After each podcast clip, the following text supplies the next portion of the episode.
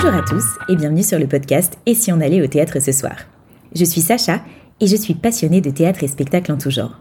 Sur ce podcast, je reçois à mon micro des personnalités du monde du spectacle. Comédiens, metteurs en scène, auteurs ou autres, l'idée, c'est de vous faire découvrir les coulisses de ce monde où tout n'est pas que paillettes. Cette fois-ci, j'ai reçu à mon micro Nicolas Devore. Nicolas est auteur et comédien.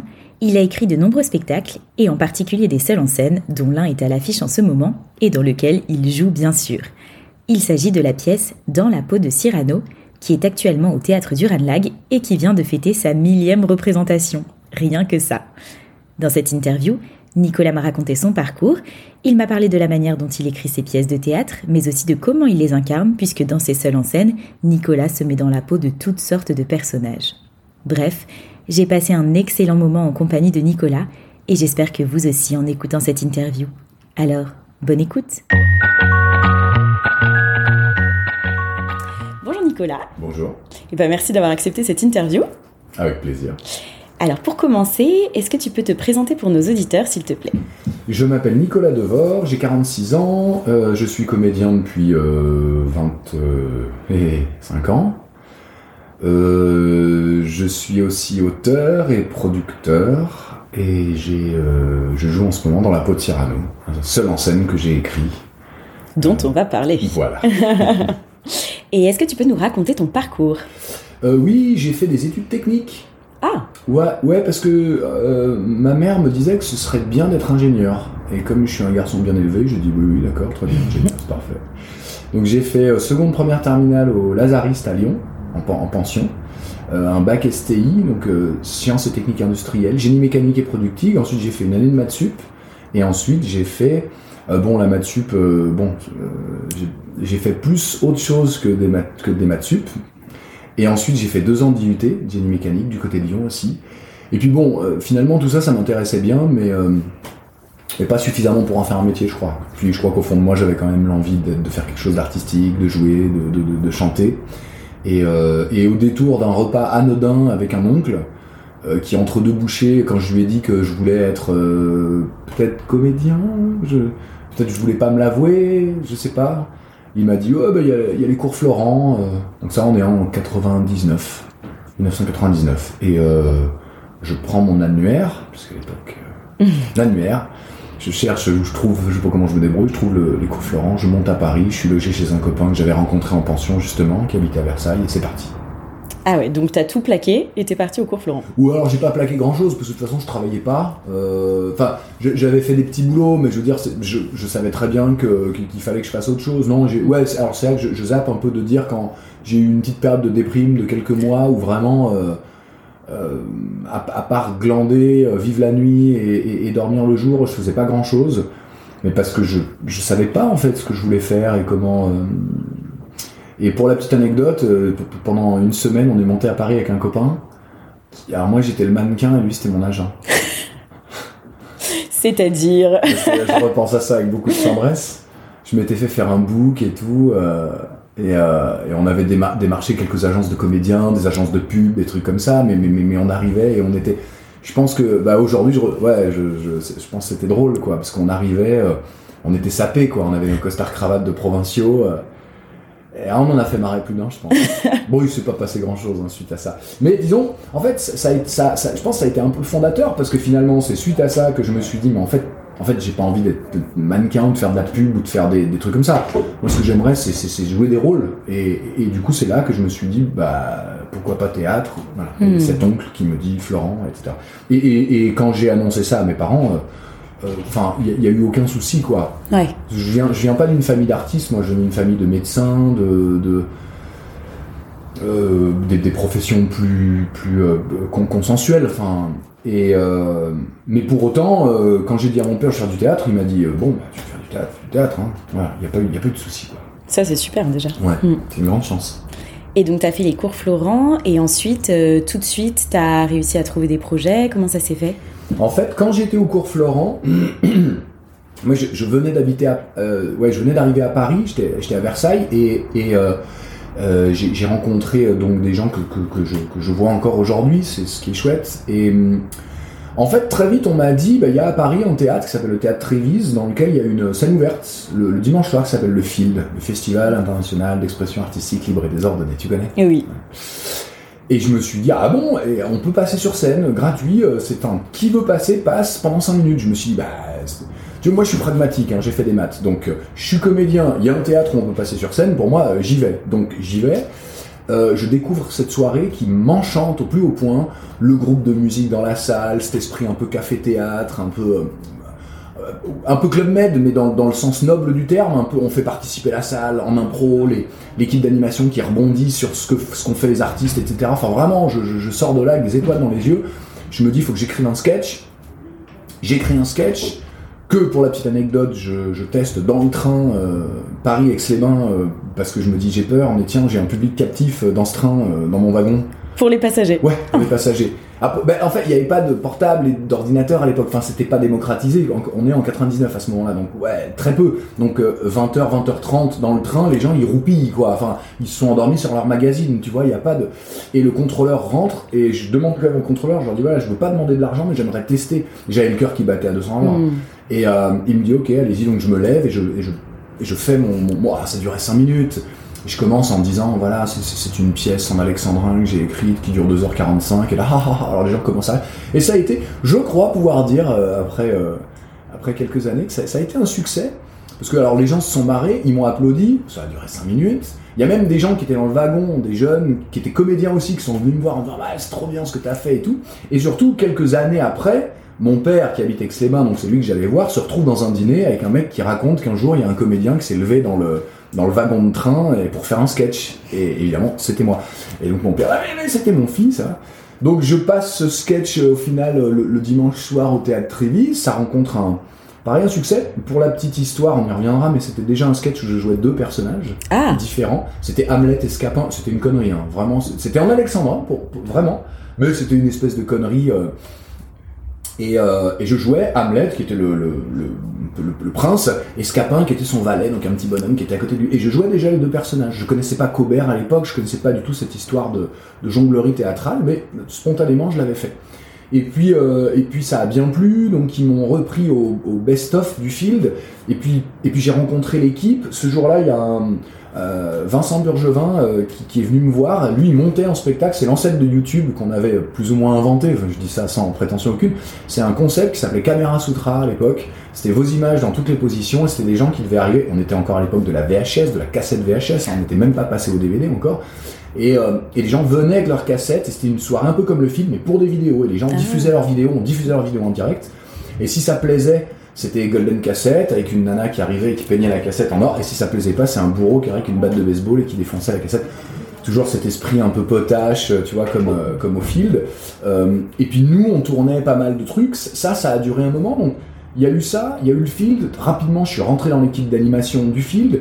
Donc, euh, c'est, pour moi, ça a été une- une- un super apprentissage de devoir écrire des sketchs toutes les semaines, parce que le dimanche, il Mm. fallait qu'on amène de la matière. Alors, bien sûr, il y avait le côté, euh, il y avait le côté, euh, comment, euh, nécessité de faire rire, tu vois, euh, rebondir, euh, impro, toujours, chercher le gag, chercher la vanne. Ça peut avoir ces, ces petites limitations, tu vois, parce qu'au bout d'un moment, au- aujourd'hui, ce que, je, ce que je propose, en tout cas sur scène, c'est plus que ça n'est plus que drôle. Voilà, Mm. je pense que c'est bien ait- Mais ça a été une super école pour moi. De l'autre côté, Caméra Sutra, on a fait plein de tournages, j'ai j'ai réalisé, co-réalisé des courts-métrages, on écrivait beaucoup. Donc ça a été hyper formateur. Et puis j'ai- accepté tous les projets qu'on m'a proposés. En fait, au début, mon truc, c'était de dire oui à tout. C'était un peu le yes man du théâtre. Alors évidemment, la majorité de ces choses-là n'étaient pas payées. hein. Mais j'étais sur scène, j'avais même monté des cours de théâtre déjà à l'époque. ah oui. Euh, ouais, parce que j'aime bien cette, cette histoire. Bah, c'est pas étonnant, hein. j'ai j'ai un frère qui est prof, un autre frère qui. Enfin, mes, mes deux frères sont profs. Ma sœur, elle aime beaucoup ça aussi, et je pense que la, la, la pédagogie, c'est quelque chose. euh, ouais, c'est- un truc que j'aime que j'aime d'abord, et puis que je. Voilà, je, je pense que j'ai cette petite fibre-là. Et très vite, j'ai monté un cours de théâtre, j'adorais. Donc. euh, euh, bah déjà ça prenait déjà pas mal de temps donc pendant quelques années j'ai fait ça ça m'a permis de gagner ma vie et puis c'est puis c'est parti comme ça Et comment tu es passé de ces projets-là, ou bah, par exemple le field, etc., au fait de monter tes propres projets? En fait, à un moment, j'ai j'ai commencé à écrire un peu plus pour moi. Oui. Et puis, euh, je me suis dit, euh, tiens, j'aimerais bien. euh, En, fait, je, pense que justement, ce côté. on était très nombreux, il, y avait, il, fallait, il fallait toujours être dans le, dans le, dans le, compromis, un peu. Il, fallait forcément contenter tout le monde. Camera Sutra, à la fin, on avait joué au Déjazet, on était 10 auteurs. Ah. Euh, C'était un long métrage interactif, mais c'était génial ce qu'on avait fait. Enfin, vraiment, puis c'est des gens que je revois encore aujourd'hui. Hein. Vraiment, ça, c'est resté des, ça fait partie de mes meilleurs amis. Euh, on, a for- forcément à un moment, tu vois, je, comment dire, j'avais l'impression de me, compromettre à un point qui me satisfaisait plus, quoi, si tu veux, tu vois, et de me dire, en fait, j'ai envie de prendre, j'ai envie de décider, quoi, de, ce que je fais. Je, pense que c'est pas étonnant. Mon, père était dentiste euh, et euh, alors rien à voir, mais le côté indépendant, je, ne dois rien à personne et personne ne me doit rien. Je crois que c'est un peu dans mon caractère, quoi. Et euh, autant j'aime pas donner d'ordre et j'aime pas recevoir non plus. Mon côté anard, quoi. Et, euh, et du coup, euh, bah, je me suis un peu plus tourné vers mes projets. Moi, je continue à écrire des textes, des chansons, parce que je, je, je suis guitariste aussi et je chante. Et puis est venue l'idée en 2005 euh, de, de monter un spectacle tout seul. Parce que j'avais pas mal de textes et je me suis dit tiens, et donc ça a été mon premier Avignon. Euh, avec, euh, donc, et donc pour pouvoir faire Avignon, bah, il fallait qu'on ait une structure. Donc, euh, donc j'ai monté une compagnie qui va piano avec ma compagne de l'époque, Stéphanie Marino. Et puis, et puis on est parti à Avignon avec ce spectacle, avec un autre spectacle dans lequel elle jouait, que moi j'avais mis en scène avec d'autres comédiennes. Et alors, ça a été un échec retentissant, euh, Avignon 2005. euh, ouais, ouais, ouais. Moi, je, me suis pointé au théâtre le premier soir. euh, ils je lui dis alors? Ils me disent bah non, il n'y a pas de réservation. Ah, carrément. Je dis, ah, ouais. pas- je dis, ah, d'accord, bon. Donc, bah on annule, bah on annule, ok. Mm. Donc je m'en vais. J'arrive le deuxième jour. Pourtant, je passais mes journées dans Avignon en costume, à tracter. C'est une espèce de clown à la Tim Burton avec un chapeau de forêt qui parlait comme ça. ouais, un peu. Bon, pareil, je regarde ça avec beaucoup de tendresse aujourd'hui, mais je sais pas si c'était le meilleur spectacle du monde. hein. Sûrement pas. Je sais que ça l'était pas. Et euh, le lendemain, je me pointe, la deuxième, euh, pas de réservation. Donc euh, voilà, ça commence à faire un peu beaucoup. Troisième jour, on me dit, bah, il y a toi qui as mis une invite pour une de tes copines. C'est vrai, j'avais une amie qui venait. Et puis ils me disent, bah attends, il y a un mec là, il est devant le théâtre, je sais pas, il, attend, on sort, on lui dit, monsieur, qu'est-ce que vous faites? Je sais pas, j'ai, une heure à tuer. Ah bah impeccable, tiens, venez, on vous invite quoi. Donc j'ai joué pour deux. Enfin bref, je te la fais courte, c'était une salle de 50, j'ai fait 7 spectateurs de moyenne euh, sur le, sur le festival. Ça a été, ça a été difficile, euh, douloureux, apprentissage douloureux, mais ça a été aussi des rencontres euh, euh, avec des gens qui ont vu le travail, qui ont dit bah, il y a du potentiel. Encore une fois, je pense que le, le spectacle n'était pas très bon, mais euh, mais il y avait déjà une volonté, quoi, un, truc. Et puis, euh, de fil en aiguille, euh, euh, la rencontre avec un, chargé de diffusion qui nous dit, mais en fait, c'est super ce que vous faites, mais montez un auteur connu, éventuellement faites du jeune public au début pour vous faire connaître, parce que là, personne ne vous connaît. Donc, c'est des petits conseils de production, parce que nous, on était artistes, mais en fait, ça suffit pas, quoi. Si, si t'as pas un peu, de, un peu de bon sens, un peu de construction derrière, bon, ça marche pas. Donc euh, l'année d'après, en 2006, on est arrivé avec Molière dans tous ses éclats, euh, qui était un spectacle sur Molière et qui, qui a été un peu le, le lancement euh, de, de ma compagnie, enfin de notre compagnie à l'époque, euh, puisqu'on proposait le spectacle sur Molière et après on faisait un atelier théâtre pour les enfants. Alors ça, à Avignon, ça a été super, parce que les gens, ils venaient avec leurs enfants, ils voyaient le spectacle, il y avait la caution euh, culturelle, euh, on va voir du Molière. En même temps, euh, il était bien déconne, bien rock'n'roll, et ça durait 55 minutes, donc c'était efficace. C'était une, introduction en fait au théâtre de Molière, au théâtre tout court. La cour, le jardin, le trac, que- qu'est-ce que c'est la mise en scène, pourquoi on joue, etc. Bon. Et puis, et puis après, les, les enfants qui montent sur scène pour, pour faire leur petit atelier théâtre, ils étaient hyper contents. Et du coup, j'ai l'impression que tu écris quand même depuis pas mal de temps. Euh, Est-ce que tu as pris des cours Euh, Comment ça s'est passé pour que tu te mettes à l'écriture comme ça? Non, j'ai pas pris de cours du tout. j'ai écrit d'abord. Alors c'est peut-être c'est peut-être absurde, mais d'abord pour le plaisir d'écrire, le, le plaisir du papier et du stylo, vraiment. Euh, écrit encore beaucoup à la main, même si j- j'utilise beaucoup l'ordinateur, c'est quand même plus pratique, mais quand même. Euh, C'est-à-dire que dans mon sac, euh, j'ai mon kit. De, bon, ça c'est le kit du mec qui part souvent en tournée, hein, brosse à dents, dentifrice, euh, couteau suisse, euh, carnet, stylo, la base. Voilà. Et c'est vrai que j'écris beaucoup, assez régulièrement, et pas forcément des choses qui sont vouées à être dites ou à être sorties. J'écris beaucoup aussi pour moi, comme un, mon côté, mon côté adolescente, quoi. tu vois, un truc comme ça. Euh, par contre, quand j'ai commencé à écrire. euh, ben, en fait, pour, euh, pour Cyrano, pour Dans la peau de Cyrano, si on, si on y arrive, euh, oui, là, à ce moment-là, j'ai commencé à lire et j'ai toujours des maîtres d'écriture. Euh, en premier lieu, Yves Lavandier, qui a écrit La dramaturgie, qui a écrit Construire un récit, et qui a écrit L'essence de la comédie. Ça, c'est son dernier bouquin que j'ai dans mon sac aussi, et que je, que je lis avec beaucoup de plaisir. Et dernièrement, pour le nouveau projet, là, je me suis, je me suis procuré L'art d'écrire un scénario de Julie Ponsonnet, euh, que j'ai eu l'occasion de rencontrer en plus, qui est venu voir dans la peau de Cyrano, ça m'a fait très plaisir. Et surtout, j'ai pu, lui dire combien je trouvais que son, bouquin en avait été précieux. Euh, voilà. Parce que, mine de rien, euh, moi j'ai besoin de ça, quoi. J'ai besoin d'avoir un guide, tu vois, qui me. Euh, et puis même, il y, a- il y a des moments, je pars dans mes histoires, je lâche un peu, puis il y a un moment, quand je bute, quand je bloque, quand je, hop, je reprends, ça aide à reclarifier les choses. Ça doit être mon côté mathématique. J'ai besoin, besoin d'avoir un plan, j'ai besoin d'avoir une structure, quelque chose qui soit assez, euh, assez clair au départ. ouais. Intéressant. Mm. Et euh, donc, si on parle de Dans la peau de Cyrano, donc que tu joues actuellement euh, au théâtre du Ranlag, donc c'est un seul en scène. Est-ce que tu peux nous parler un peu de ce spectacle? Hmm. Est-ce que je vous raconte quoi, la, la, la, genèse ou je vous fais un petit pitch? Ah bah les deux, hein Alors, c'est l'histoire de Colin. Euh, le, le héros s'appelle Colin. Euh, c'est un petit garçon qui arrive dans un nouveau collège. Il est pas très bien dans ses baskets. Il est timide et surtout il bégaye. Et euh, il rencontre un prof, euh, un prof très bienveillant, très sympa, euh, qui anime un cours de théâtre. Et en fait, à cause de la psychologue scolaire, euh, Colin, est- bon, on passe les détails, mais Colin se retrouve obligé d'être euh, au cours de théâtre. Alors, évidemment, vu qu'il bégaye, il a pas bien envie. D'autant qu'en plus, dans le cours de théâtre, il y a Adélaïde qui est son amoureuse, son crush, comme disent euh, les jeunes comme disent mes filles. Et à travers, euh, ben, dans, dans le théâtre, ils vont travailler sur la pièce Cyrano de Bergerac. Peut-être j'en dis pas plus ou tu- je raconte toute l'histoire Non, pas tout. fait, Après, il faut hein. laisser euh, la surprise aux auditeurs qui vont venir voir le spectacle. j'espère. Et alors, euh, bah, comment c'est venu ce spectacle, l'inspiration, tout ça? Alors, euh, pendant que je jouais donc le précédent spectacle, Molière dans tous ses éclats, qui a, qui a beaucoup tourné, euh, je faisais pas mal d'interventions parce que, en fait, j'ai continué en parallèle à donner pas mal de cours de théâtre. Moi, j'aimais bien donner des cours de théâtre aux, aux enfants. Du reste, le rôle du prof dans, dans la peau de Cyrano euh, est quand même très inspiré de mon expérience euh, auprès des enfants, des ados. J'ai- J'aime beaucoup. Euh, je, crois que le, le, le 10-12, j'aime bien cette période d'âge parce que euh, c'est vraiment le moment où ils sont déjà un peu adultes mais encore un peu enfants. Je, sais pas, il y a, un truc, l'adolescence, qui, je trouve assez fascinant. C'est un, virage, quoi. Et je, me disais à l'époque, en fait, on dit toujours, oh, bah, de toute façon, les ados, quoi que tu leur donnes, ils bouffent tout. Oui, peut-être, bah, donnons-leur de la qualité, alors ils prendront aussi bien. Et euh, tu vois, la semaine dernière, j'ai encore fait des interventions auprès de, de CM2 qui vont venir voir le spectacle la semaine prochaine, donc c'est vraiment cet âge-là, 10-11 ans. Et euh, c'était à Mantes-la-Jolie, donc tu vois, dans, dans des écoles, j'ai fait, euh, je sais pas, 12 écoles en deux jours, et à chaque fois, à chaque école, je faisais deux ou trois classes, tu vois, donc j'ai fait, ouais, peut-être euh, 25 ou 30 classes, donc j'en ai vu des, des gamins.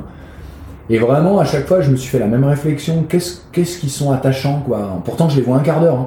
Mais qu'est-ce qu'ils sont attachants, et quand tu les prends, enfin, c'est peut-être une porte ouverte que j'enfonce, mais quand tu les prends pas pour des cons, que tu les considères, et que tu leur dis voilà moi je suis là pour vous expliquer le spectacle et euh, voilà comment comment je, leur- pitch un peu et puis ensuite je leur demande comment on se comporte en tant que spectateur et tout mais d'essayer d'être dans l'échange de les faire parler et tout ben je trouve ça vraiment tellement gratifiant. Alors je, je mets un bémol hein, je sais très bien que un quart d'heure avec les enfants c'est pas ce que vivent les enseignants sur une année entière. Je suis très très conscient de ça mais quand même voilà ils étaient dans l'ensemble ils étaient euh, hyper intéressés hyper contents que je vienne les voir euh, euh, ils me disaient, il y en a même qui m'ont dit, mais moi je voudrais que le spectacle soit demain, monsieur. J'étais là, bah, super, monsieur, mais c'est la semaine prochaine, on va patienter un petit peu. Euh, donc à l'époque où je jouais à Molière, je rencontrais quand même pas mal de- d'enfants comme ça.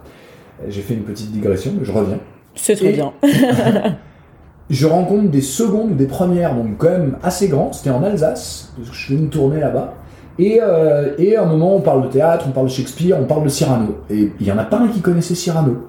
Alors je me dis, ah bon, tiens. Alors ça, c'est un truc que j'ai appris de Daniel Pénac en lisant Daniel Pénac, qui dit qu'en fait, euh, le plus grand adversaire de l'ignorance, c'est la connaissance. C'est-à-dire de, de s'étonner que quelqu'un ne puisse pas connaître un truc qui, toi, te paraît euh, évident. Mais en fait, finalement, c'est évident pour toi. Et, et du reste, ce jour-là, je m'étais rendu compte que quand je leur ai dit, bon, bah moi, mais, mais lisez Cyrano, enfin, faut découvrir cette pièce. Et après, je leur avais demandé, Parce que j'aime bien faire ça aussi. Mais vous, vous me conseilleriez quoi? Et c'était la grande époque du film Projet X. Euh, tu vois, je- on, Mm. on rappelle deux secondes, hein, c'est d'après une histoire vraie en Australie, je crois. Un gamin qui. Tu, tu vois ce que c'est ce Ouais, film je vois ce que c'est, ouais. Voilà, bon, bref, c'est en Australie ou aux États-Unis, je sais plus, bref. Et donc, ils étaient unanimes. Je leur ai dit, mais qu'est-ce que vous me conseillez? Avec Project X, Project X Donc, je l'avais regardé, effectivement, j'avais compris pourquoi. Enfin, ce, ce côté, euh, ce- ce- ce- cette transgression dans ce film, ce gamin qui finalement réunit euh, des centaines, voire peut-être des milliers de personnes chez lui, euh, bon, bref. Et euh, donc, je m'étais pas, je m'étais pas outré du fait qu'ils connaissent pas Cyrano, mais je m'étais dit, ah bon, tiens, c'est marrant ça, parce que moi, c'est quand même la pièce de chevet de mon père, c'est lui qui me l'a. Autant mes parents m'ont- pas emmené au théâtre, ce que je te disais, j'ai j'ai- Mm. j'ai pas, pas grandi, parce que nous, on était dans la. On était Aix-les-Bains, donc c'était plutôt ski, on était plutôt dehors, on était sur le lac, on- mais on c'était pas le théâtre. Mais pas par manque de culture, hein, c'était juste pour ouais, c'était pas notre truc, quoi. Pas le truc de mes parents. Mais quand même, dans Cyrano de Bergerac, si, ça c'est le, c'est le, le- le livre de chevet de mon père, et du coup le mien maintenant. Et euh, donc je me suis dit, bah tiens, c'est quand même une pièce formidable, est-ce que je pourrais pas essayer de... Donc l'idée de départ, c'était vraiment de parler de Cyrano. Je me suis dit, j'ai pas envie de faire une conférence, m'intéresse, de faire un truc chiant. Et donc j'ai repensé au film de Al Pacino qui s'appelle Looking for Richard, qui est un film, euh, c'est passé un peu, un peu inaperçu parce que en fait c'est sa troupe, c'est lui qui joue son propre rôle, et en fait c'est comment sa troupe monte Richard III de Shakespeare. Le problème c'est que c'est un film qui est un peu, un peu obtus parce que si t'es pas comédien, euh, si tu connais pas Richard III, c'est un peu complexe quoi. Alors moi j'avais adoré. Voilà.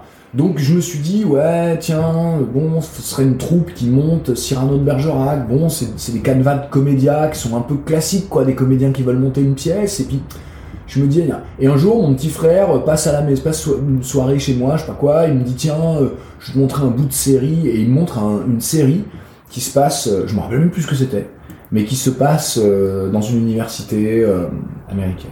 Et à un moment donné, ça fait tilt, je me suis dit, mais bien sûr, il faut pas que ce soit des pros qui montent le spectacle, il faut que ce soit des élèves avec un prof.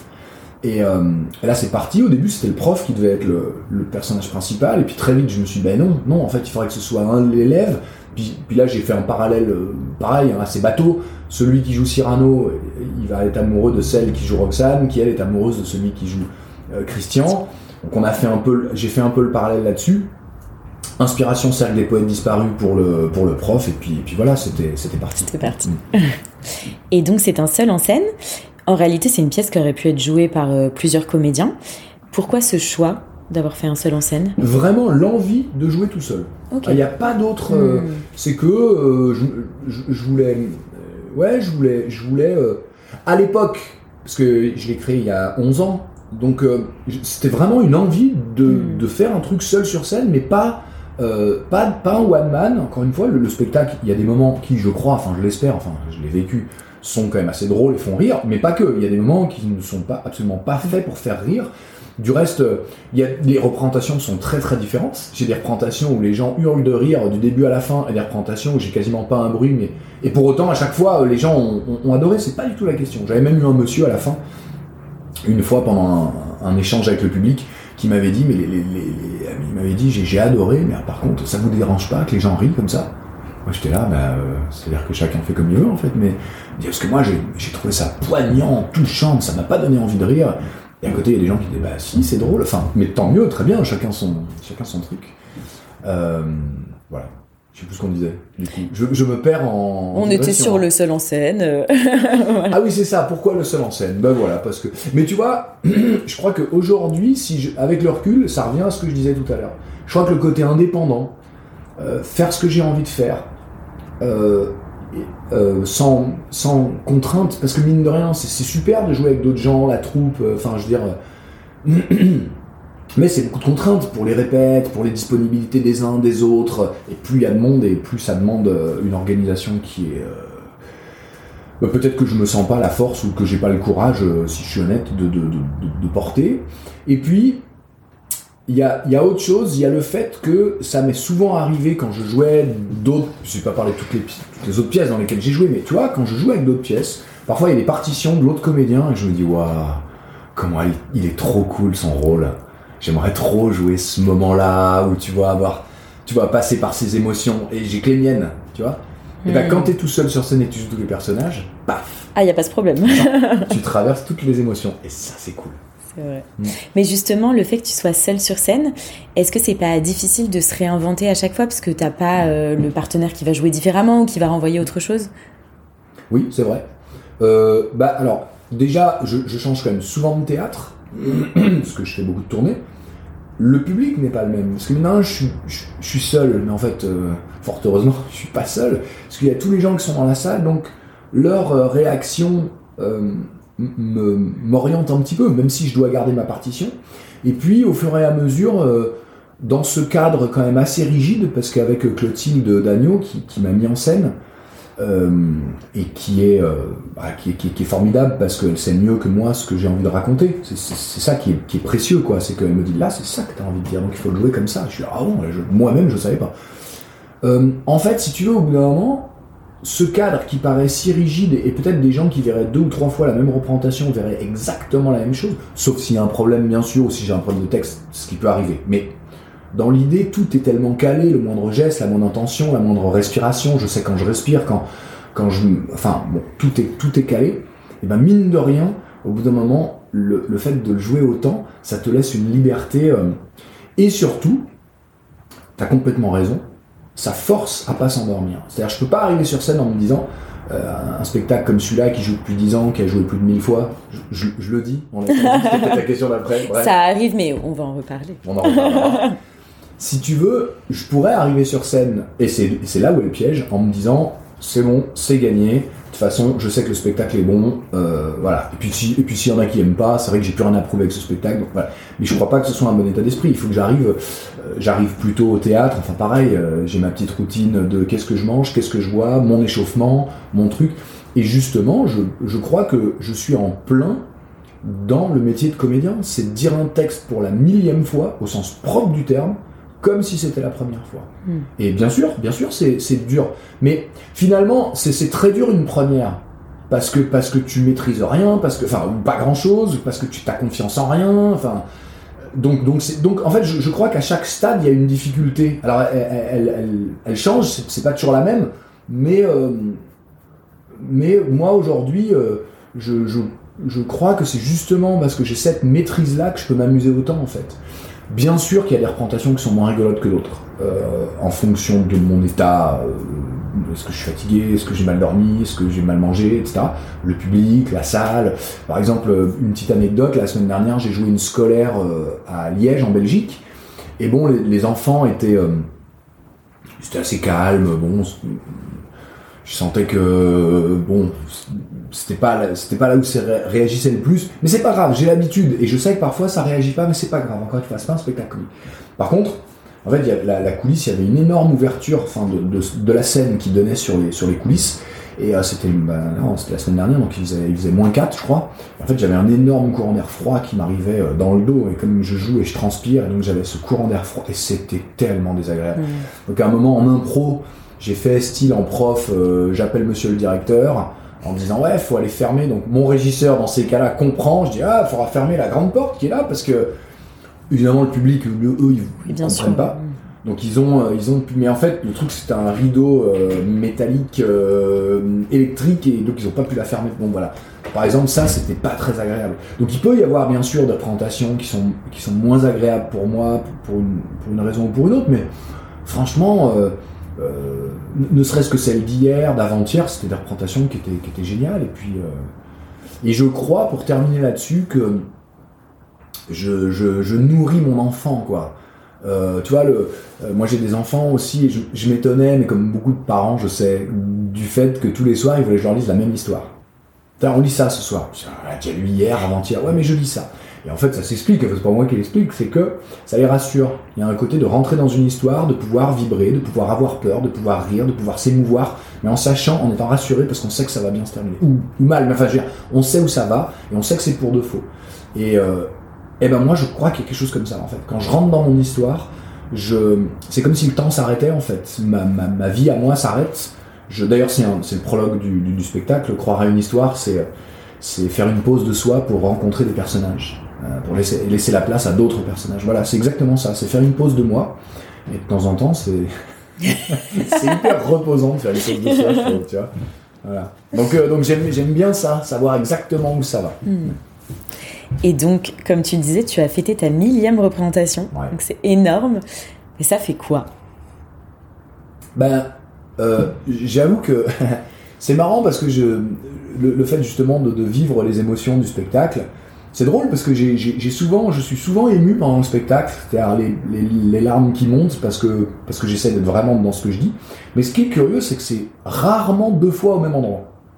Et, souvent à des moments complètement inattendus. J'ai en tête un moment hier où d'un coup, euh, en colin, euh, j'ai l'émotion qui est vraiment montée et je me dis, tiens, c'est marrant, c'est la première fois que c'est à ce moment-là, peu importe. Et bah, la millième, euh, elle était très particulière parce qu'elle se jouait ici au théâtre du Ranlag, elle se jouait devant euh, beaucoup d'amis, euh, beaucoup de gens que j'admire, que j'aime, que j'estime. Donc euh, ça faisait longtemps que j'avais pas eu le trac sur ce spectacle. parce que ce que je disais tout à l'heure, j'y vais jamais la fleur au fusil, jamais. Je suis toujours échauffé, concerné, concentré. mais bon, j'ai pas le trac, clairement. Il y a même des fois où en tournée, ils se demandent pourquoi je suis dans le hall en train de rigoler à deux minutes d'entrer en scène, quoi. Parce que ça me détend. Mais je suis prêt. Hmm. Je veux dire, bien sûr, il y a un faux détachement. Mais je suis prêt. Et j'y vais. Là, jeudi, euh, donc c'était le, 18 janvier. Euh, ouais, c'était, c'était, particulier. Euh, et en même. Et donc à la fin, à un moment, j'ai, pu j'ai dit un truc, je, ne le dis pas là parce que faut, que les gens aient vu le spectacle, ça n'a aucun sens, mais, mais vraiment je me suis un peu cueilli tout seul, quoi. Et, et c'est vrai que en fait, moi je mesurais pas, parce que c'est un peu comme.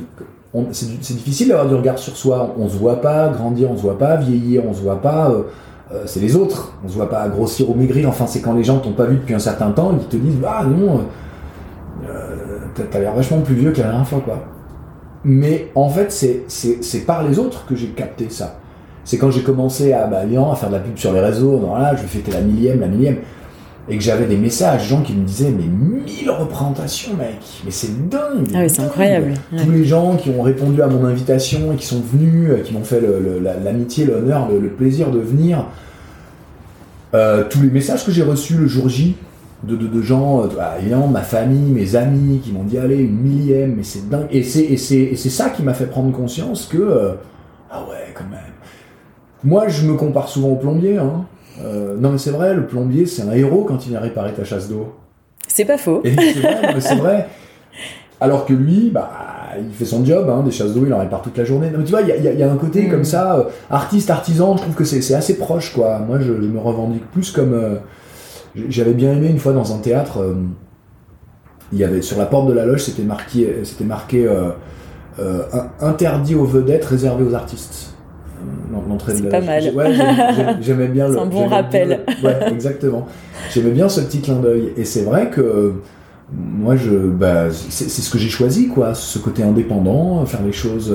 Donc, au fur et à mesure, j'ai joué mon spectacle, j'ai joué, je l'ai joué, j'ai joué, et puis toujours avec, euh, avec autant de. Euh, pas, pas, forcément de plaisir sur la représentation, c'est ce qu'on disait il y a deux minutes, mais, mais avec toujours, quand je prenais un peu de recul, la, quand même, euh, tu vois, euh, le, le, sentiment de me dire, mais quelle chance quand même de, jouer un spectacle mm. que j'aime, que j'ai écrit, qui, qui, plaît, qui j'espère apporte. Tu vois, j'ai eu, j'ai eu des témoignages, peut-être on en parlera aussi, mais tu vois, j'ai eu des retours de spectateurs, de spectatrices euh, qui, qui m'ont dit des trucs, qui m'ont envoyé des, des messages, tu vois, où tu te dis bon bah voilà, c'est pas complètement inutile mm. quoi ce qu'on fait.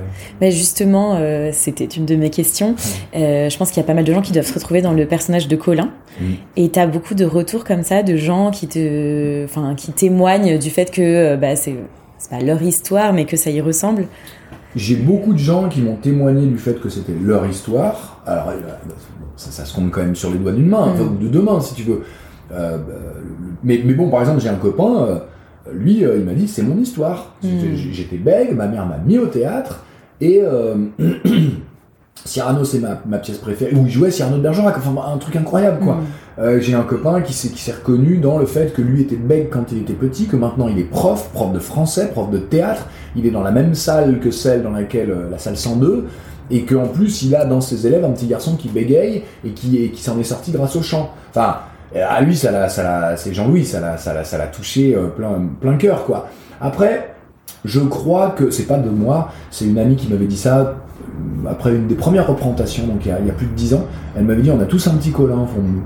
Et moi, je crois vachement à ça. Je crois vraiment à ça. Je crois que ce que je dis souvent à mes élèves, si vous rencontrez quelqu'un qui n'a pas peur, qui n'est pas timide, qui vous dit qu'il qu'il ne craint rien, qui ne doute pas, soit c'est un robot, soit il ment, soit il a moins de neurones. Ça, ça arrive aussi parfois, tu vois, voilà, un côté un peu bourrin, bon. Mais je crois, enfin, pardon, encore une fois, c'est une évidence, j'enfonce des portes ouvertes, mais on a tous une fragilité au fond de nous. Il y a tous un moment où on se sent nul, petit, pas intelligent, pas intéressant, euh, moche. Bon, ben, ben, ben, rajoutez tous les petits euh, adjectifs qui vous, qui vous conviennent, mais c'est normal, en fait, c'est normal. Mm. Et c'est ça qu'elle raconte, cette histoire, c'est que... Et puis différent, qu'on se sent différent, bien sûr. C'est ça qu'elle raconte, cette histoire. Que, que oui, ok, bah c'est pas grave. Lève la tête et puis demain ça ira mieux. Mm. Parce que parce qu'il faut aussi se raccrocher au moment où tu te dis, bah finalement, ah, je, je, je suis bien, je suis content, je suis, euh, je suis, euh, je suis pas si mal, euh, j'arrive à. Si on s'en donne les moyens, enfin, je pense qu'on a des raisons d'être fier de soi. Si on se donne les moyens, je, mm. pense ça aussi. Alors, le personnage de Colin bégaye. Est-ce que tu as beaucoup travaillé ce bégaiement? Ouais, je l'ai pas mal travaillé parce que, en fait, au début, je me rappelle par exemple d'une fois, j'avais pris un taxi, le, le, chauffeur de taxi, je me suis rendu compte très vite qu'il bégayait. C'est pas très sympa, mais je l'ai fait parler. Ah. et, et, je sentais que hum, c'était pas du tout douloureux pour lui. Hein. Mais je lui ai posé deux trois questions et j'ai vu si parce qu'en fait je voulais en fait il y a plein de types de bégaiement euh, le, le, le, la répétition ce que je viens de faire le mec qui bloque euh, ceux qui qui font des ce qu'on appelle je crois à vérifier des synkésies euh, non, je crois pas que ce soit le bon mot. Bon, on me corrigera si jamais c'est pas ça, mais c'est-à-dire que euh, j'avais lu le bouquin de William Chiflet, un mec qui, pareil, qui, qui, bégayait, c'était préfacé par François Bérou, qui a été un, un bègue aussi. Donc je me suis intéressé à tout ça. Mm. Chiflet, il disait que quand il répond au téléphone, il peut pas dire allô. Il répond et ça sort pas. Et donc, au bout d'un moment, les gens, quand ils téléphonent, parce que ça se passe à l'époque où il n'y avait pas de portable, il y avait un téléphone dans la maison, quand les gens téléphonaient qu'il y avait un silence, ils disaient Ah, salut William Je savais que c'était lui, ce qu'il pouvait pas dire allô, quoi. Et lui, lui raconte que même ça lui a procuré des, des, douleurs de dos, qu'il a été obligé de faire du kiné. Enfin, j'ai beaucoup euh, travaillé avec l'association Parole Bégaiement. Ça, s'est fait aussi au fur et à mesure, euh, mais. Euh, de toute façon, on bégaye tous un peu dans la vie. alors, enfin, je sais pas tous, mais moi, en tout cas, ça m'arrive fréquemment de, de, de, déraper un peu, c'est pas grave.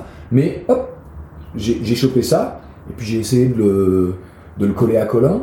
Voilà. Et euh, par exemple, un jour, il y a une, une, dame qui était orthophoniste qui est venue me voir. C'était au début, des, enfin au début, je sais pas, j'en avais joué peut-être 50 ou 100. Et, euh, et elle me dit, c'est super. Hein et elle m'a fait une remarque qui m'a beaucoup aidé pour la suite. Elle m'a dit, c'était à La Réunion, je me rappelle, pour le festival Comédie de La Réunion. Je les salue. tous les copains. Salut, on l'est. euh, elle m'avait dit, en fait, votre, votre, votre petit beg, il, il, est super, votre bégaiement, il est super. Par contre, quelqu'un qui bégaye, en fait, quand il perd ses mots, il perd le regard. C'est-à-dire que là, je te regarde, et si, si, si je commence à bégayer, en fait, j'ai le, le regard qui tombe. J'ai pas vérifié que c'était euh, que c'était un truc universel, mais je me suis dit super euh, super indication pour la scène parce que forcément, en fait, ça, ça rajoute quelque chose de corporel au bégaiement. Voilà. Dans ce spectacle, tu interprètes plein de personnages. Oui. Et comment tu fais pour passer d'un personnage à un autre? Est-ce que tu as un petit secret? Parce que ça prend vraiment deux secondes sur le plateau, enfin même pas. En gros, en un regard, euh, on sait déjà que tu as changé de personnage. Comment tu, comment tu fais ça? La première chose, c'est de trouver leur, euh, leur attitude physique. Ah, Colin, euh, lui, il, est, il, a les pieds en dedans, il a les yeux grands ouverts, il a, il a, il a vraiment une tête hébétée et il a les épaules qui montent, un peu comme s'il voulait rentrer la tête dans. Euh, comme une tortue, quoi, s'il voulait se cacher, quoi. Maxence se tient beaucoup plus droit, droit comme un i avec les bras raides on comprendra pourquoi il est aussi euh, raide dans le spectacle.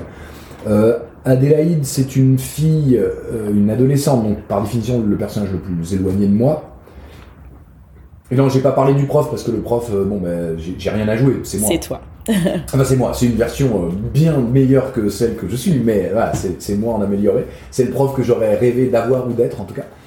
Et euh, Adélaïde, donc, c'est juste d'aller chercher un tout petit peu de féminité je me, je me remets un peu le, le, cheveu, un peu de déhanché, un peu de grâce. Bon. Euh, et puis bon, on a, on a, compris le principe. En fait, il y a déjà une posture physique, et ensuite c'est une chorégraphie. Mais passer d'une position à l'autre, ça demande que de la répétition, en fait. C'est- que ça, quoi. Mm. Je, me- je, rentre, je me mets dans une position d'un personnage, tac, je me mets dans la position de l'autre. Naturellement, quand on change son corps, la colonne d'air, elle est, elle est un peu modifiée, donc la voix change légèrement.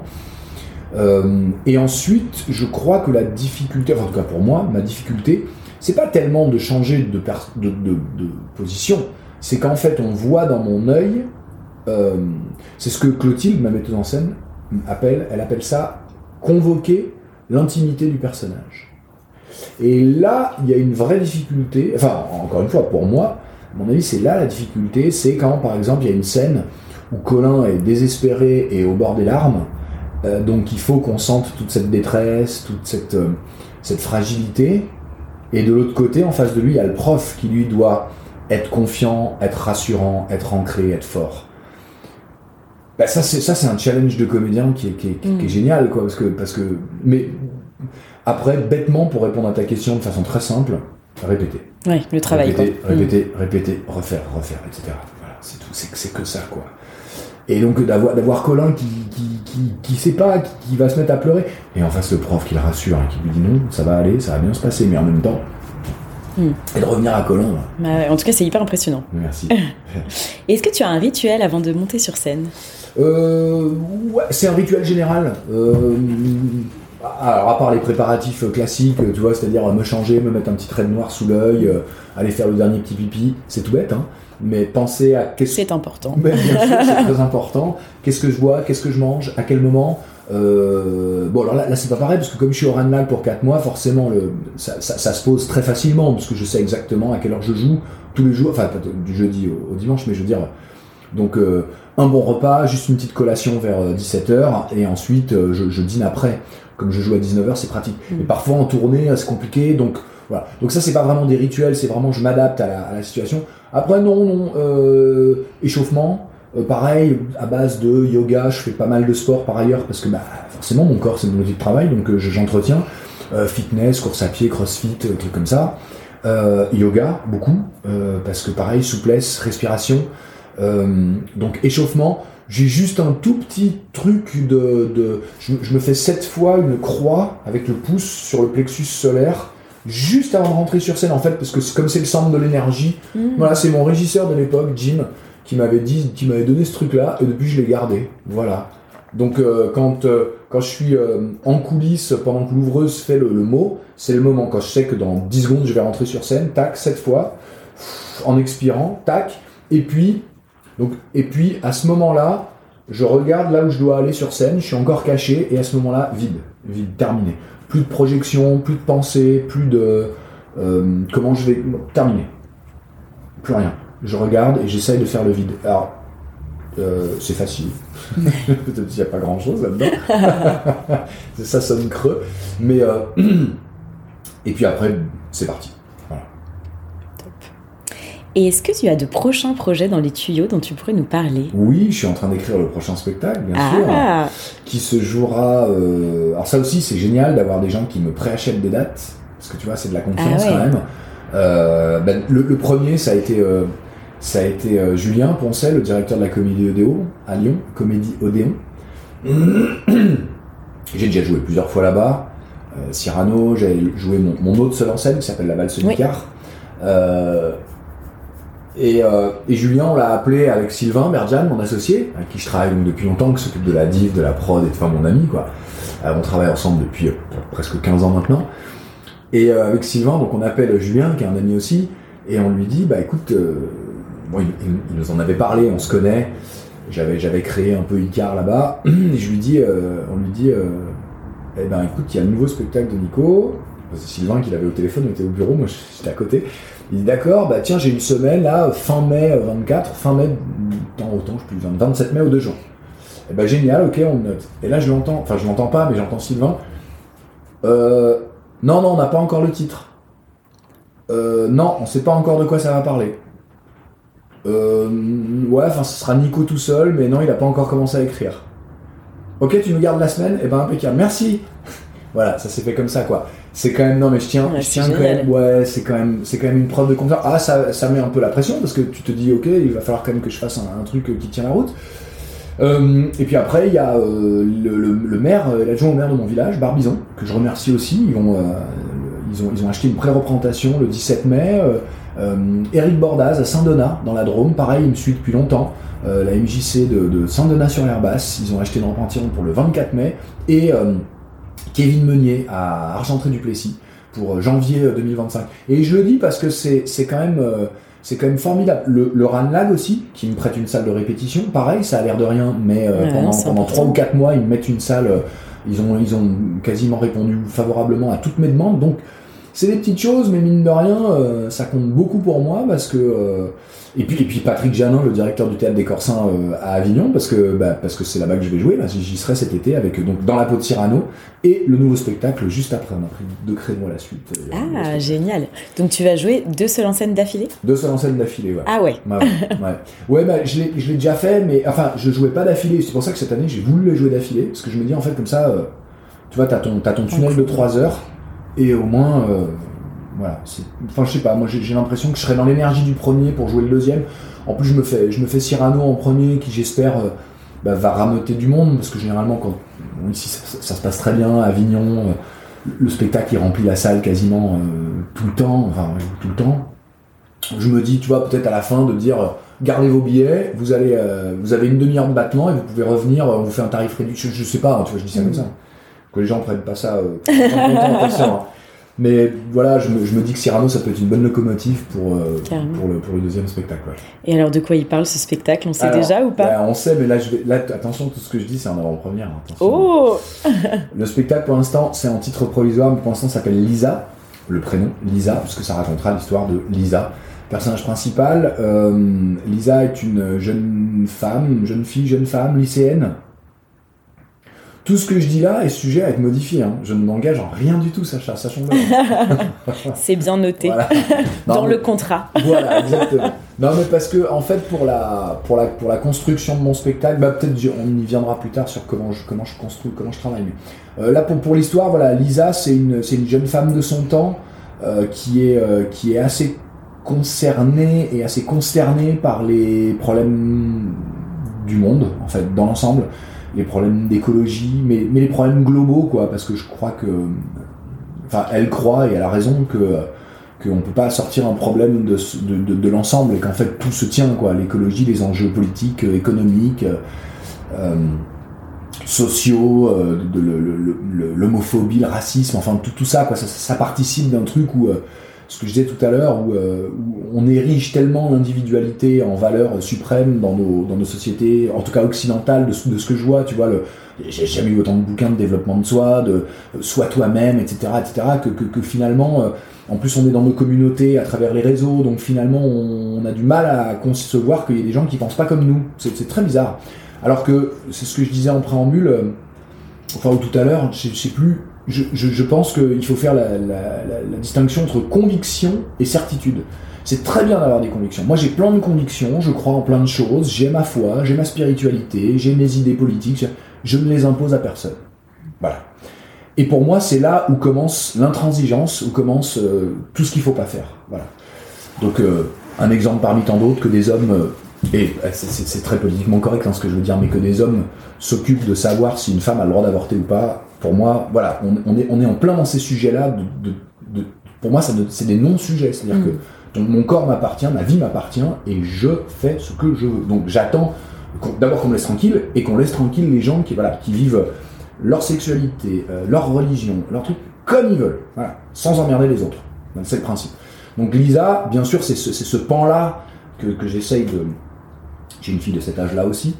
Et euh, Lisa vit seule avec sa mère, euh, Cathy, Cathy qui est une adulte qui représente euh, un peu plus euh, bah, justement ma génération, c'est-à-dire on achète à droite à gauche, on consomme, on se soucie pas trop, machin. Donc c'est déjà tendu entre les deux, parce que Lisa en plus, j'aime bien l'idée d'une, d'une, jeune fille battante, d'une jeune fille inspiration. Greta Thunberg, d'inspiration, comment elle s'appelle, Adèle Haenel dans un film qui Les Combattants, euh, que j'avais beaucoup aimé aussi. Donc, euh, donc Lisa, elle est, elle vénère, quoi. Elle, est, elle, fait de la boxe, elle est, en colère, quoi. Et, et sa mère est un peu désinvolte, elle est, marrante, elle est sympa, elle est bon, tu sais, bon. elle est seule, surtout, sa mère, et elle veut rencontrer un homme. Et Elisa, c'est tout ce qu'elle lui souhaite, mais elle souhaite aussi pouvoir vite se barrer de la maison. Bon. ça, c'est un peu la présentation de mes personnages. au début, Elisa, elle rencontre un, au lycée, elle qui est très indépendante, très renfermée, très dans ses idées, qui critique beaucoup, mais qui n'agit pas beaucoup, en somme, hein, parce qu'il faut, qu'on se dise ouais, je comprends carrément ce qu'elle veut, mais en même temps, c'est peut-être pas le bon moyen, tu vois, de gueuler sur tout le monde et de dire regardez comme vous êtes tous des cons. Non, ça marche pas. Et du coup, elle rencontre un, jeune homme, enfin un mec de son âge, Léo. Et Léo, il est en train de défendre un petit gars qui est en train de se faire tabasser, sauf que Léo, il a pas les moyens de défendre euh, les plus petits que soi, parce que lui, il est pas très, pas très gaillard non plus. Donc, il se fait péter la gueule, hein, concrètement, par un, par un, gros, enfin, un, gros, comment on appelle ça, un mec qui se moque des autres, enfin un con quoi, enfin voilà. Et donc, euh, bon, Lisa elle est là, elle stoppe un peu le truc, euh, les mecs, hein. bon, ils se rencontrent avec Léo, et puis, et puis lui, il est, tout sympa, lui, il est sympa, il est plein de. Il pense un peu les mêmes choses que Lisa, mais c'est sa version optimiste. Hmm. Là, ce que je vous raconte, c'est à peu près les 3-4 premières minutes du spectacle. je développe un peu, hein, ça m'intéresse, parce que du coup, c'est un bon exercice pour moi. Euh, c'est la version optimiste, sympa et tout. Et elle, elle comprend pas pourquoi ce mec-là, mais qui t'en a à foutre de défendre les autres. Et Léo, il dit, mais c'est moi qui comprends pas. Léo, c'est un petit Cyrano, quelque part. On en revient toujours à ça. Il dit, moi, je peux pas laisser un petit gamin se, faire insulter et moquer sous prétexte qu'il est un peu efféminé, ou tu vois, que, qu'il a pas les derniers baskets à la mode, ou tu vois, c'est pas possible, quoi. Alors Lisa lui fait remarquer qu'il a pas les moyens. Il dit, non, j'ai pas les moyens de, de, de mon arrogance, mais n'empêche que, bah voilà, je suis bon. Et puis euh, donc ils commencent à discuter un peu, et puis Lisa ça la, ça la titille, bon elle rentre chez elle, et là sa mère est comme une dingue, parce que le, fameux mec qu'elle a rencontré via une appli euh, va arriver, euh, il vient prendre l'apéro. Donc Edouard arrive, Edouard c'est un mec tellement sympa, mais tellement sympa, sa mère lui a dit c'est le prince charmant quoi, il est sympa, il est là, il a un bon job, il a une belle bagnole, d'ailleurs ma bagnole est garée devant, c'est bon, ça, ça, ça craint rien, non ça craint rien et tout. Lisa, elle se dit, ouais, il est un peu en carton, mais non, quand même, il est sympa. Un peu de mansplaining gentil avec Lisa, tu vois, de genre, bah, t'es, jeune, tu comprends pas, c'est normal, t'as tes colères, c'est normal, tu vois, bien sûr, bah, ça, ça te passera un jour, parce que. Mais oui, mais la société de consommation, tu râles, tu râles, mais en même temps, on est dedans, si tu veux, donc on va trouver de nouveaux moyens, c'est pas grave, tu vois, ça va aller, ça va aller, tu vois, un peu, un peu ce discours qui doit, qui doit, en principe, enfin en tout cas moi, j'aimerais que ça fasse hérisser un peu le poil des gens qui se disent, ouh, et puis surtout, on se rend compte que quand Lisa s'en va, il dit, euh, dit à sa mère, euh, dis donc, elle, est vénère, ta fille, euh, ah ouais, en plus elle a des problèmes de discipline au lycée, parce qu'elle elle, elle ses profs, c'est une très bonne élève, mais en même temps, elle a pas le... la discipline, c'est pas son truc, bon. Puis elle revoit de nouveau Léo, parce qu'il faut qu'il travaille sur un... Donc on, sent qu'il y a un truc, il faut qu'il travaille sur un exposé, sur le rapport entre la consommation et, et l'économie. la consommation et l'écologie, pardon. Donc société de consommation écologique. Mm. Ah bah non, bon voilà, donc c'est des thèmes que je vais aborder un peu en filigrane, et surtout cette histoire de pouvoir, parce qu'elle rentre chez elle, et là, tac, il y a Edouard qui est là, il est derrière les fourneaux, il a mis le tablier, et puis elle commence à se dire, maintenant il est là, euh, mais et puis, et puis, et en fait, sa mère lui annonce que bah il va s'installer à la maison. Ah, elle comprend pas, et puis elle a pas envie quoi. Et en fait, quand elle s'en va, elle part dans sa chambre, Edouard, il commence à casser du sucre sur le dos de Lisa, en disant Mais elle, a un problème en fait, ta fille. Je crois, je suis désolé, hein, moi c'est pour elle, mais tu vois, elle a un problème, elle est trop vénère, c'est pas, c'est pas normal. Et alors Cathy, qui, qui aussi, entre euh, vouloir défendre sa fille, mais en même temps elle est seule et elle veut pas lâcher ce mec qui est. Bien sûr, le, spectateur a déjà bien compris hein, que c'était pas le prince charmant, mais que elle, elle se raccroche à lui. Et ça part dans cette histoire-là. Donc, mmh. euh, au fur et à mesure, plus lui qui est très sympa quand Lisa est là, hein. pas un mot plus haut que l'autre. Hmm. Mais Cathy devient plus dur. Parce que forcément, dès que Lisa est pas là, Edouard, il casse du sucre sur son dos en lui disant tu devrais faire comme ça, tu devrais être plus autoritaire, elle a besoin de discipline. Même parce que son père est mort, son père était pompier, il est mort au feu, elle l'a quasiment pas connu. Il lui dit bah voilà, exactement. Hmm. Mais donc du coup, Cathy, elle devient un peu plus. Elle qui était assez sympa au début, peut-être un peu. Un peu, un peu, comment, un peu éthérée, un peu, un peu sans souci, devient un peu plus cassante. Donc du coup, forcément, Lisa, bah, elle se braque. Donc, du coup, forcément, Edouard, il dit Bah, t'as vu, regarde, t'as vu, elle est, c'est de pire en pire. Donc là, vraiment, faut que tu serres la vis, quoi. Et, et, en plus, Lisa, elle se dit bien que ce mec-là, il est, il est pas net. Elle en parle à Léo. Mais Léo, lui, lui dit Mais non, il est super. Puis après tout, il rend ta mère heureux. Donc, euh, hmm. Et elle, elle se retrouve à dire Mais non, mais elle a pas de preuves. Et, sauf que le spectateur, lui, sait, bien sûr, parce qu'à chaque fois, on voit que Edouard, il parle mal de Lisa. En, voilà. Où est-ce que ça va aller cette histoire Ah. Ah, je, je, je, dis pas plus. Voilà. Très joli teasing, on Bah, sera là à. Avignon. Bah, teasing là, bon, c'est quasiment un résumé des, des 4-5 premières scènes, mais euh, ouais, ouais, ouais. Va falloir que je, je tease plus court la prochaine fois. Et d'où t'es venue l'inspiration du coup pour écrire cette pièce? Euh, en fait, euh, je, travaille vraiment ce que je disais tout à l'heure en écrivant et en me demandant ce que j'ai envie de raconter. Voilà. Ok. Euh, je note des, des passages de films, je note des passages de bouquins, je note des idées qui me viennent, je note des envies de jouer des personnages, je Mm. note des. euh, quand j'écoute les infos, quand j'écoute bah, les choses qui me font réagir, les choses qui me mettent en colère, les choses qui me font pleurer, les choses qui m'émeuvent, les choses qui me font rire. Je, je- je note tout ça. Et en fait, euh, je, comme dit mon frère, le secret de l'action, c'est de s'y mettre. Et je suis tellement d'accord avec ça. C'est-à-dire que je me. euh, parce que, bien sûr.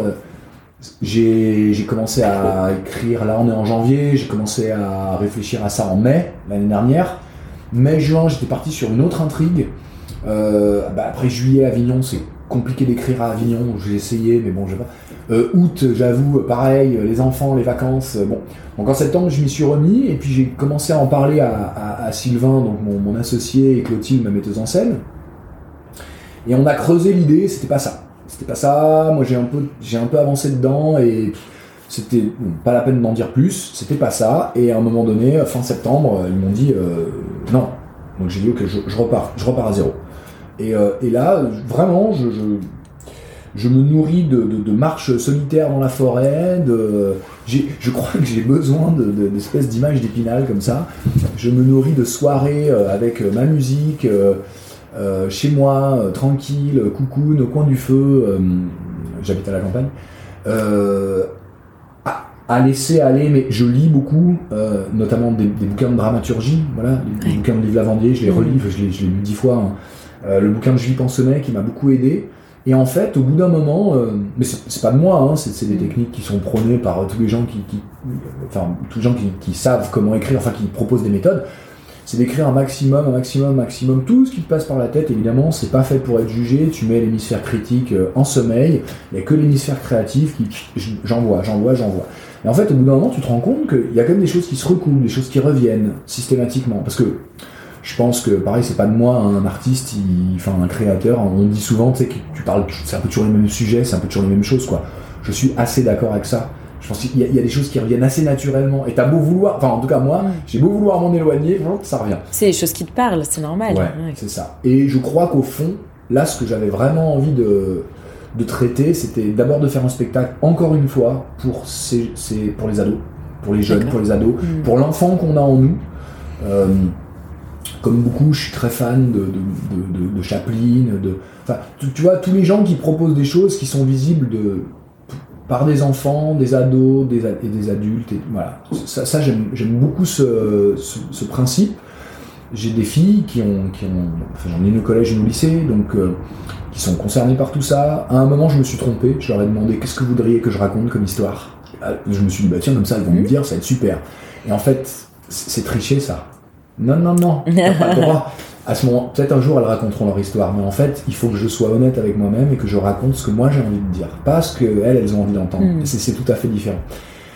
Je leur ai quand même pitché et ça, ça leur a vachement plu hein, que, quand je, leur- je leur ai fait deux trois trucs de dialogue là quand, quand Edouard disait ça, disait certains trucs elles étaient là mais non mais c'est pas vrai ah donc je me suis dit bon déjà ça c'est bon signe Euh, et puis euh, et puis en fait au fur, au fur et à mesure je me suis rendu compte que ouais il y a, y a- y a des combats qui m'intéressent et que et que même si j'ai pas je pense qu'une une des difficultés avec ce spectacle ça va être de pas tomber dans un truc euh, donneur de leçons moraliste. Pas du tout. C'est pas du tout le, Hmm. le but. Et d'ailleurs euh, euh, enfin voilà. J'en- suis conscient donc je me dis ok c'est bon voilà. Et puis je veux pas opposer quelqu'un qui a raison à quelqu'un qui a tort. C'est pas vrai. Euh, c'est pour ça que Lisa au début il faut qu'on se dise ok elle a raison sur des trucs mais en même temps bah, pareil le personnage d'Edouard il n'est pas manichéen. C'est pas juste un gros con bourrin. Non. Il est sympa il est subtil il est truc c'est quand on va creuser qu'on va se rendre compte que pareil la mère c'est pas juste une mère dépressive qui s'accrocherait au premier venu non non non non il faut il faut que tout ça soit plus nuancé quoi et le personnage de Léo, c'est pareil. Donc euh, ensuite, euh, je, je réfléchis à tout ça en, me disant, encore une fois, en, étant, je, je me force à l'introspection et à l'autocritique. De, toute façon, c'est ça quoi. À mes propres paradoxes, à mes propres contradictions. euh, personne n'est tout blanc ou tout noir. Par contre, je, suis en train de me rendre compte qu'il y a des gens qui sont partisans de faire des efforts et d'autres non. Hmm. je pense que là, il y a, là, il y a un vrai truc, il y a une vraie différence aujourd'hui. Euh, qu'il faut. Euh, j'avoue que je regarde deux trois trucs, enfin non même plus que deux trois trucs. Je regarde et je lis, euh, notamment là, j'ai découvert le travail de Cyril Dion. Je suis un peu en retard. Il avait réalisé Demain avec Mélanie Laurent il y a quelques années. il avait écrit un bouquin qui s'appelle Le Petit Guide de résistance contemporaine là, que je suis en train de lire. J'avoue que je fais des pauses parce que tu vois souvent dans, les trucs que je regarde, les, les gens se demandent mais pourquoi on ne prend pas plus conscience du, danger de là, là où on va, enfin je veux dire là où on est déjà même, tu vois, de, tout ce qu'on disait, enfin la, pollution, l'écologie, le, manque d'eau, tout ça. Moi je crois que c'est parce que, parce que ça fait peur, mais à un point qu'on n'imagine pas quoi, et que je crois que euh, je, je, je, te le dis, moi, je, moi, je, lis certains paragraphes du bouquin, je, m'arrête et je, fais autre chose, quoi. Je, regarde une série débile parce que j'ai besoin de me, j'avoue, hein, j'avoue, c'est très contradictoire, mais j'avoue que et je crois qu'en fait, c'est parce que parce que la plupart d'entre nous, on n'a pas envie de voir et qu'on est dans le déni. C'est exactement le thème. Donc tu vois, une, tout, tout, ça se recoupe au bout d'un moment. Tu dis bah ok, bah donc je vais créer un personnage. En plus, je, pense que pour moi, c'est important que ce soit porté par euh, par une jeune femme euh, et que, et que euh, je montre un peu plusieurs facettes de comment on peut se comporter face à ça. Parce que finalement, dire c'est la merde, ok, bon, très bien, on le sait. Et donc, qu'est-ce qu'on fait? Voilà, parce que moi, c'est ça qui m'intéresse, c'est de proposer quand même quelques pistes de réflexion, quelques réponses. Lisa, par rapport à Edouard, qui va représenter, tu l'as compris, symboliquement une espèce de, société, la société dans tout ce qu'elle a de plus euh, formelle, institutionnelle, patriarcale, euh, ancestrale, euh, qui ne considère pas l'individu, mais qui dit que les choses doivent être comme ça. C'est-à-dire, t'es une gamine, t'as rien à dire, il y a des lois, c'est comme ça, t'obéis et tu te tais. Elle, c'est la rébellion par rapport à cette forme de pouvoir. La mère, ça va être la soumission, plus ou moins consciente, encore une fois, mais et puis pareil, hein, Lisa, rébellion, mais plus ou moins avec succès. Hein. Et on a le personnage de Léo à côté qui représente lui un peu plus l'indépendance, qui va être, qui, a un peu plus de recul et qui va essayer de se comporter bah, justement un peu en essayant de réfléchir à qu'est-ce qu'on peut faire et comment on peut, comment on peut agir. Quoi. Voilà. Eh ben, en tout cas, hâte de voir ça. Bah ça a l'air top. moi aussi, hâte de voir ça. Est-ce que tu vas aussi au théâtre? Ah ouais, je vais beaucoup au théâtre, ouais. Et, si, tu... Ah. Et si tu allais au théâtre ce soir, qu'est-ce que tu irais voir? Donc un truc que j'ai pas vu là? Non, tu peux dire euh, un truc que tu as vu. Ah, un truc que j'ai vu Bah alors à ce moment-là, oui, j'irai voir Eva Rami. Sur son seul en scène va aimer Ouais, sur son seul en scène va aimer. Va aimer, d'ailleurs, c'est un anagramme de Eva Rami. Ah, je savais eh pas. va aimer Eva Rami. Euh, je, le savais pas, enfin, je l'ai vu dans un article. Donc, euh, je. Euh, j'ai, donc, je l'ai vu, hein, mais vraiment, quelle comédienne, quelle meuf, cette meuf. On se connaît un peu en plus, donc je. Mais j'avais jamais vu son travail, j'avais pas vu ces deux précédents seuls en scène, vraiment, elle m'a, elle m'a ébloui. je trouvais ça je trouvais ça drôle, je trouvais ça touchant, je trouvais ça nécessaire, j'ai trouvé ça pudique, en même temps j'ai trouvé ça euh, euh, grandiose dans le sens euh, généreux, la générosité des personnages qu'elle incarne, quoi, vraiment, elle est elle est belle, elle est drôle, elle est, elle est ridicule par moments, elle est, voilà, elle est, formidable. J'irai voir Eva Super, merci beaucoup. Moi aussi, j'ai beaucoup aimé. Et eh ben merci Nicolas. Avec plaisir. Et on peut te retrouver donc dans la peau de Cyrano au théâtre du Ranelac jusqu'à fin avril mm. et ensuite à Avignon ainsi que le nouveau spectacle à Avignon. Ouais. Et eh ben courez mm. voir tout ça parce que Lisa je ne l'ai pas vu mais dans la peau de Cyrano c'est vraiment génial. Merci beaucoup Sacha. Merci. À bientôt. Voilà, c'est la fin de cette interview. Si ce moment vous a plu, n'hésitez pas à mettre une note ou un commentaire sur ce podcast, à le partager autour de vous et à vous abonner bien sûr pour être au courant des prochains épisodes. Un grand merci pour votre écoute. Je vous dis à très très vite pour un prochain épisode du podcast Et si on allait au théâtre ce soir. Et n'oubliez pas de mettre du théâtre dans votre vie, parce que ça la rend plus jolie. Bye bye